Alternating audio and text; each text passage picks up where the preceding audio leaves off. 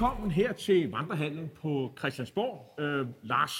Og øh, her i går, da jeg sad så tv, der pludselig så så jeg, at øh, statsministeren og udenrigsministeren og forsvarsministeren, hele regeringen, ja, de har pludselig været på besøg hos øh, øh, Vladimir Zelensky, Ukraines premierminister, i øh, byen Mykolaiv, og tænkte, hold da op, landet har stået uden regering.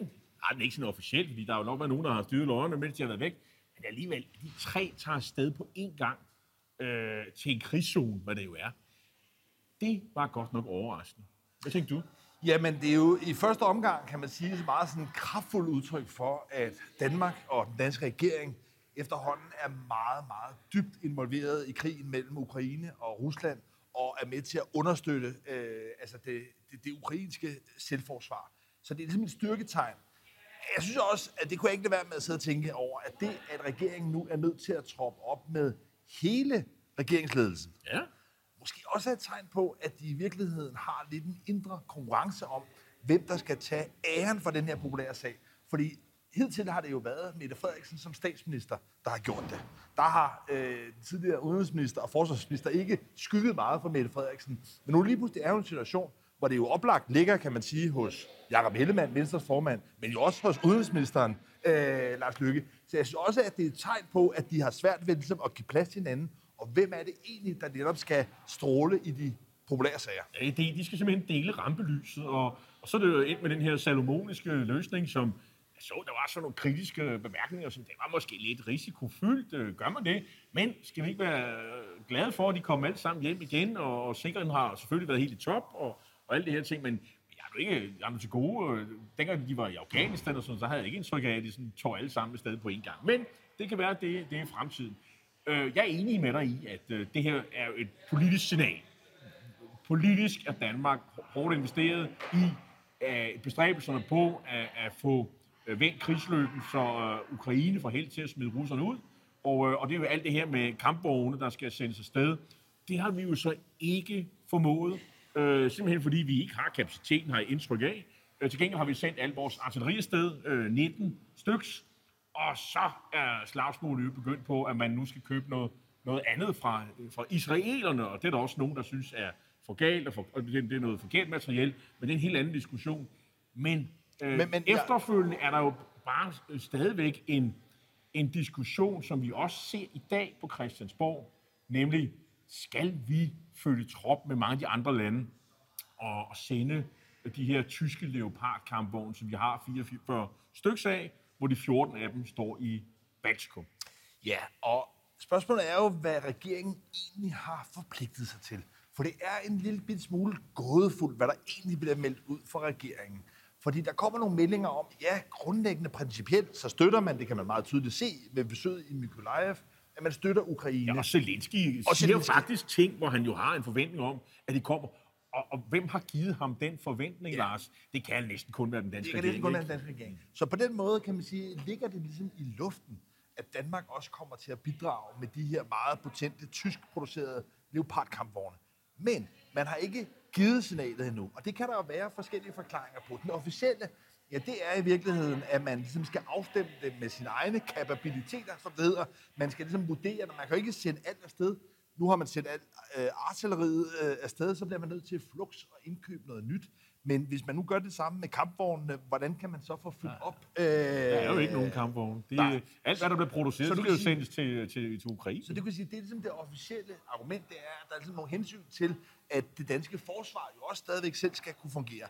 Helt grundlæggende, som en forklaring på, at man ikke har gjort noget endnu. Køber du den? Ja, det gør jeg faktisk. Altså, øh, materialet er nedslidt. Og så er der den øh, ret vigtige pointe, det er, at en leopardkampvogn, det er ikke en leopardkampvogn.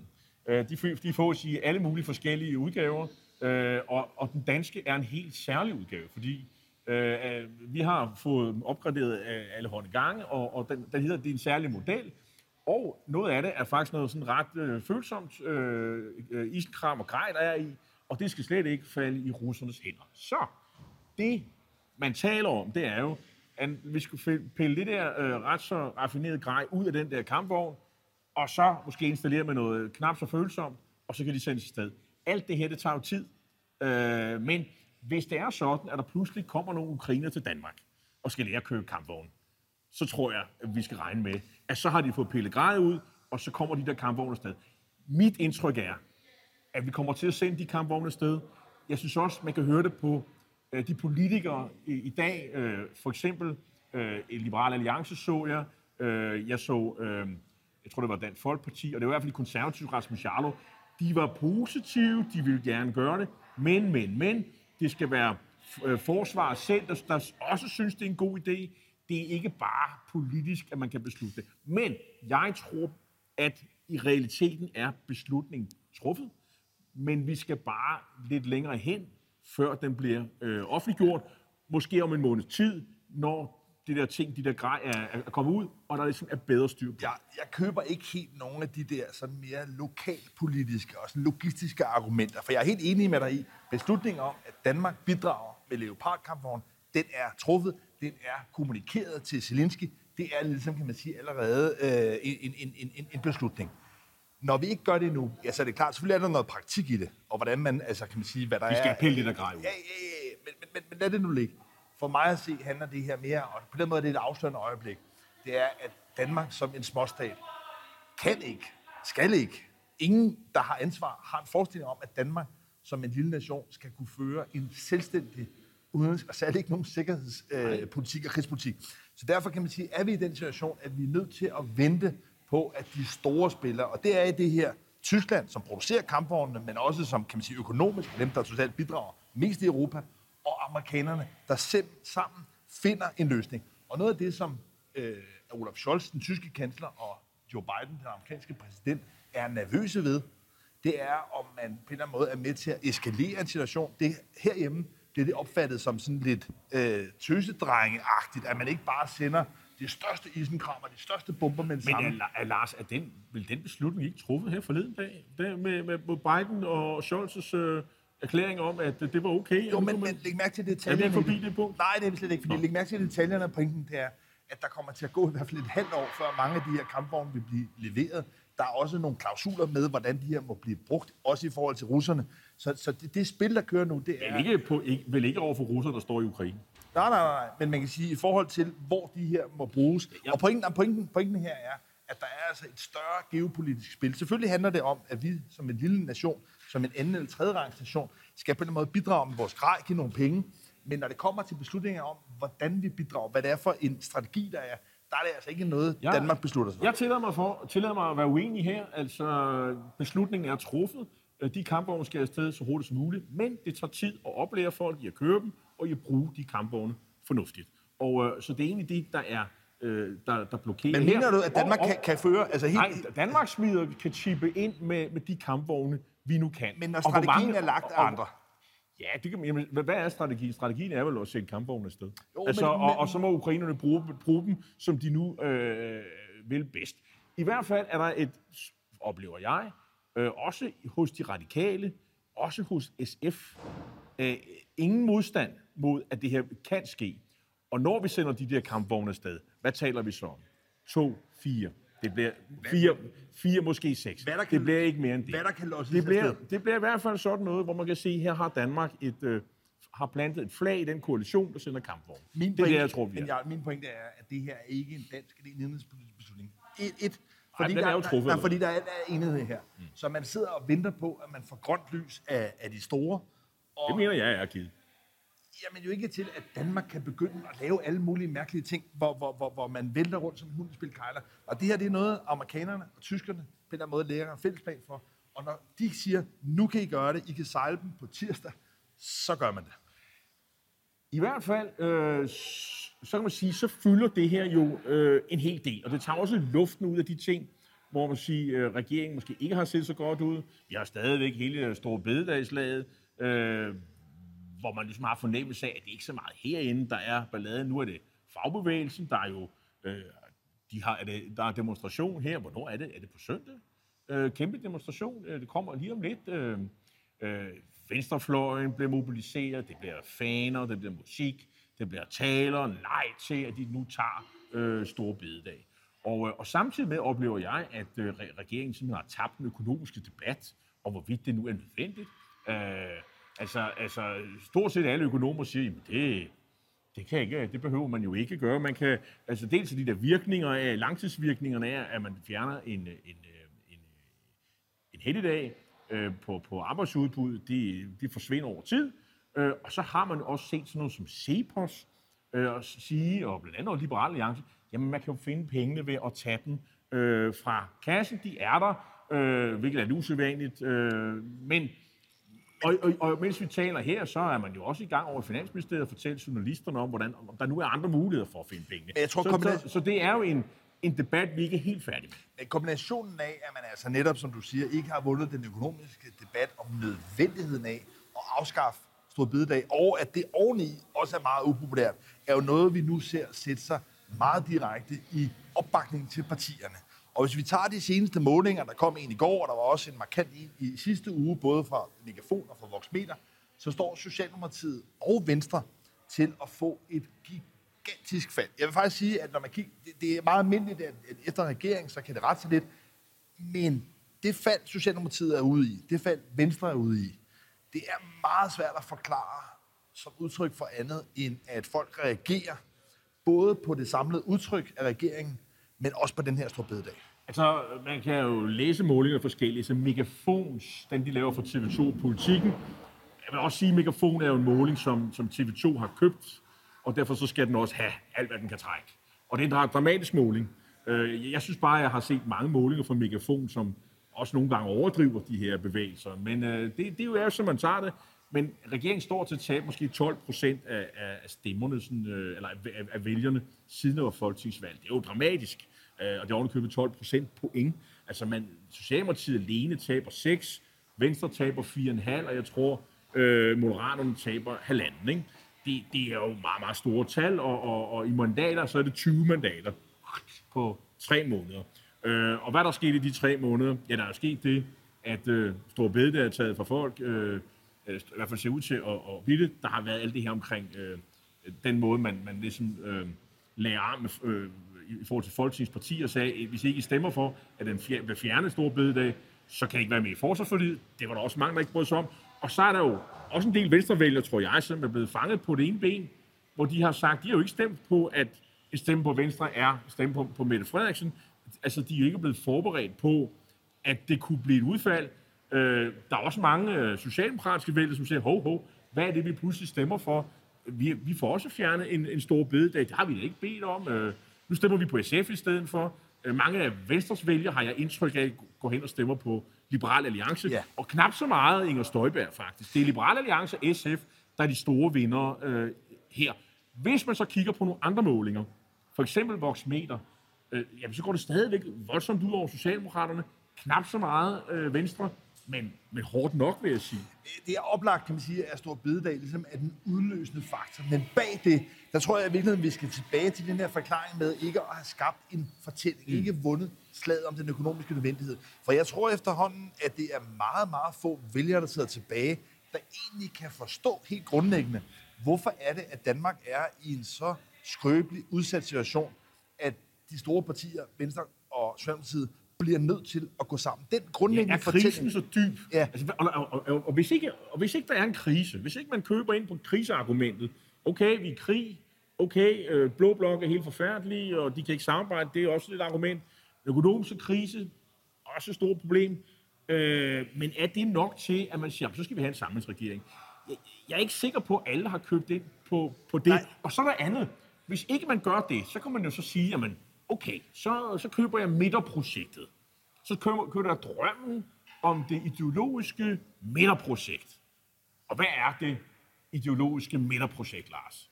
Er det ikke klart? Står det klart for Nej, det står overhovedet ikke klart, og det er meget tydeligt, at det er båret af forskellige politikers sådan mere personlige, opportunistiske magtagærigheder. Det er sådan set i rimelig politik.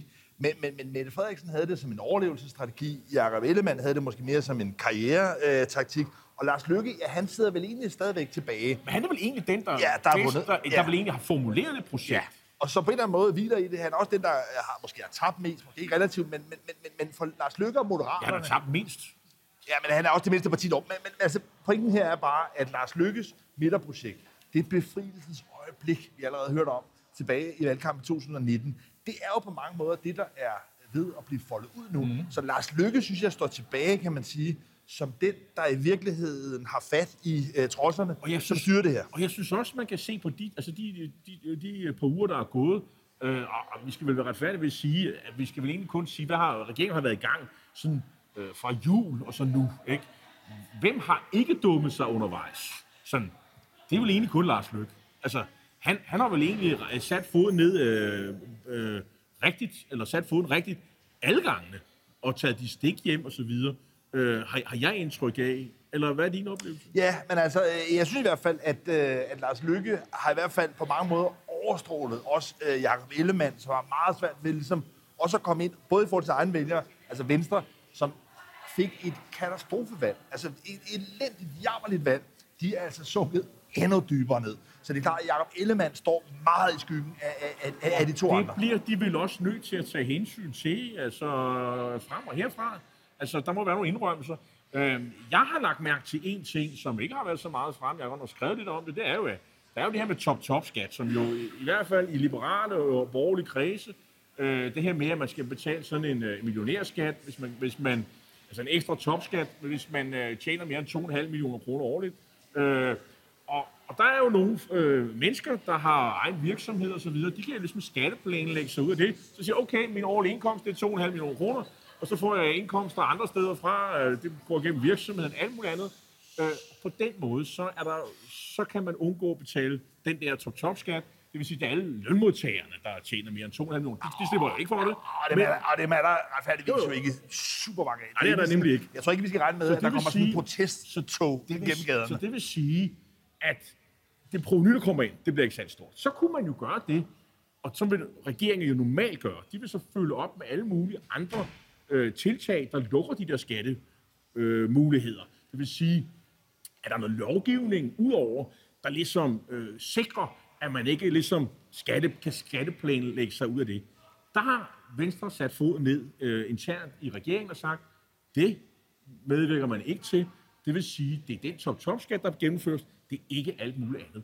Hvilket jo fuldstændig trækker bukserne ned på det, der, på den der, på det skattepolitiske forslag, som man har forpligtet sig til, og udstiller formentlig, øh, at det ikke har øh, særlig stor Jamen, jeg synes også, effekt. det, jeg synes, at det er for bogstaveligt. Altså, top-top-skatten er en gimmick. Altså, det er så få mennesker, der, der bliver ramt af det. De, de er klart, der vil være nogen, der kommer til En gimmick. Jeg tror, Ja, det var politik, det her. ja, jamen, en gimmick i forhold til i virkeligheden at skabe politisk manøvrerum for at kunne hæve grænsen. Så det er politisk årsager mere, end det er statsfinansielt. Ja, ja, selvfølgelig. Det, det, det har ingen statsfinansielle øh, altså argumenter. Der, der, der tror jeg ikke, der vil være nogen stor effekt.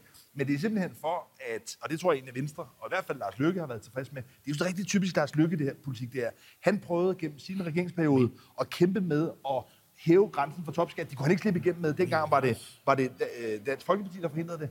Og så er det Lars Løkke, der ofte taler i de her dobbeltord. Mere, mere, mindre, mindre, top, topskat.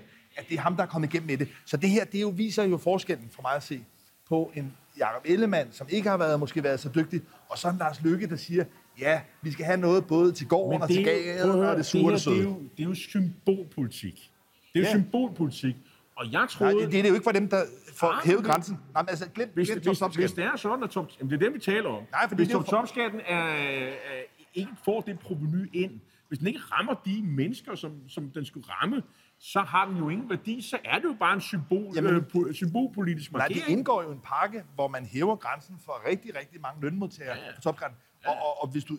Så det er jo, det er jo, en- det er Nej, jo hvis, du fjerner, hvis du fjerner den her gimmick, symbolpolitik med, med top-top, så får du heller ikke det andet, så man kan sige. Så det er jo den måde, en Lars Løkke og også i sin grad Mette Frederiksen tænker i, at sørge for ligesom, at pakke tingene sammen på en måde, så man Men det er får givet det, der er Venstre, populært. for, men for Venstre er det jo, skal man sige, en, har det været en vigtig sejr, og det andet er de jo blevet kritiseret for af de andre partier. Det er bare, øh, som jeg har lagt mærke til. Så er der en, en, en, en anden ting, som øh, jeg, vi også skal øh, lige være omkring, det er jo, at, at her i går, der var finansministeren jo ude, og han øh, havde altså så Nikolaj Vammen, og han var rigtig indigneret på vegne af, af, af de mennesker, der ikke rigtig kan få, øh, få tingene til at, at slå til. Øh, fordi nu var der jo inflationshjælp, og der var en, en, en, en journalist, der sagde til finansministeren, ja, men er det ikke for lidt? Øh, og der blev han virkelig indigneret og sagde, for dem, som ikke kan få tingene til at slå til, så er det virkelig en håndsrækning, der virkelig vil noget osv. Det er et par milliarder, der ryger afsted. Øh, Lars, er det det, der kommer til at ændre regeringens øh, meningsmålingstal, det her forslag? Øh, den her indsats, man nu laver med at sende noget inflationshjælp ud til de trængende derude? Nej, altså det kommer ikke til at gøre nogen stor forskel, kan man sige, hverken for samfundsøkonomien som helhed, eller for det politiske styrkeforhold herinde. Men det er klart, at for nogle af de særlige pensionister, som det vil være målrettet til, som det var sidst, og også tror jeg nogle øh, børnefamilier, ja, der er det klart, at der vil det være et, øh, et, et tilskud til en øh, økonomi, som jo heldigvis, og det skal jo med i det samlede billede, jo heldigvis ikke er blevet helt så presset, som man havde frygtet. Der var en forventning for nogle måneder siden om, at gaspriserne, øh, energipriserne ville altså gå gennem loftet, og heldigvis er det faktisk lykkedes, og det er jo et måske meget godt tegn, blandt andet fordi, at danskerne har skruet ned for varmen, har sænket energiforbruget, ja, så er priserne på blandt andet gas også faldet. Så derfor er vi ikke kommet helt ud i de ekstreme scenarier. Jeg tror også, vi skal sende en tanke til den milde vinter, Lars. Ja, ja, øh, nå, jamen, og, altså, og de udbyder af, af alternative udbyder af, af, af, energi, selvfølgelig, som er vokset frem i det her. Men, men, det, men, Men- det blev ikke så slemt, og man kan sige, øh, så når inflationspresset heller ikke er så, stor, øh, så slemt, øh, så er der måske heller ikke det store behov. Og man ved jo, jo flere penge du pøser øh, ud til forbrug, for det, alle de her penge, de ender i forbrug, mm. øh, så er det jo i, i, øh, så er det jo ligesom benzin på bålet, så skaber du endnu større efterspørgsel, så stiger øh, priserne, så stiger inflationen. Men jeg tror i hvert fald, man er kommet hen i den lidt for, både, for hele regeringen lidt gunstige situation, at forestillingen om, at det er noget, alle skulle have gavn af, den tror jeg, man er væk fra. Fordi i de første forhandlinger, der var om inflationshjælp, ja, der var der jo krav fra alle samfundsgrupper af, at de ligesom skulle lettes. Nu er vi derhenne, hvor jeg tror, at det vil være nemmere for regeringen at slippe igennem med at lave det mere målrettet, særligt i forhold til øh, pensionister, som ikke har øh, privat opsparing. Men regeringen har i hvert fald været ude og sige, nu gør vi noget. Det er jo det er altid populært at, at dele nogle vilde gaver ud. Øh, så er der en, øh, en, en anden ting, jeg har, jeg har faldet over. Øh, øh, vi, vi så her i sidste uge, der kom vi jo til at snakke om, øh, om nye borgerlige, og vi gav måske lige lidt for meget gas. Jeg ved at sige, at de havde mistet nu pludselig sekretariatbistand osv., så fordi nu mistede de jo et mandat og kom ned på tre. Jeg tager på mig. Det, jeg havde lige regnet lidt forkert. Øh, de har øh, mere end tre, de har fire, øh, meget bekendt. Ja, men de de var kan- seks oprindeligt, Ja. så det skal nok gå alle sammen. Men der er ikke mere at give Lars. Næste gang, så bliver det alvor. Og så kan vi jo så øh, komme med alle de her øh, ting, vi sagde sidst. Øh, men det skal vi selvfølgelig have, vi skal være sikre på, at det, vi siger her, er rigtigt. Så nu retter vi øh, op på det. Ja, men Lars Bøje Mathisen, som er den nye leder af den her gruppe, Formand. På, formand er på fire, jeg gentager, fire folketingsmedlemmer i Nye Borgerlige, og dermed fuld sekretariatsbistand. Ja, han altså turnerer jo rundt med nogle budskaber, som man normalt ikke hører fra mere etablerede partiledere. Jeg er spændt på at se, om han i virkeligheden kan vinde noget. Han er jo en stor figur på sociale medier, om han på en eller anden måde kan hisse nogle sind op, nogle folk, der normalt måske ikke er engageret i politik, og få dem mobiliseret. For jeg skal lige love for, at nogle af de udtalelser, han er kommet med, særligt gennem tiden på sociale medier, er noget, der er til den lidt mere bizarre side. Her i øh, mit øh, program, jeg har med Torben Steno på, på Berlingske, der hedder Kort og Steno, der havde vi ham i programmet her i torsdags, og der interviewede ham omkring World Economic Forum, altså de her, den her øh, klub, hvor øh, en masse indflydelsesrige øh, mennesker, erhvervsfolk, politikere, de mødes på en albatop i Davos i Schweiz i her i januar måned. Der har lige været et møde, blandt andet journalister og andre ting, de vælter ind. Men der er altså, der er altså nogle steder opstået sådan en, øh, en, en, en konspiration om, at, at her har vi så sådan en, en, en regering, der ligesom vil, øh, med, af den globale elite, som vil styre regeringer og, og, og, og hvad hedder, ligesom hvis man siger, tage øh, rettighederne for de almindelige mennesker og borgere osv. Alle de her mærkelige synspunkter, jamen, dem kunne man sådan genfinde øh, i det noget, det Lars Borg Mathisen sagde i, i vores program.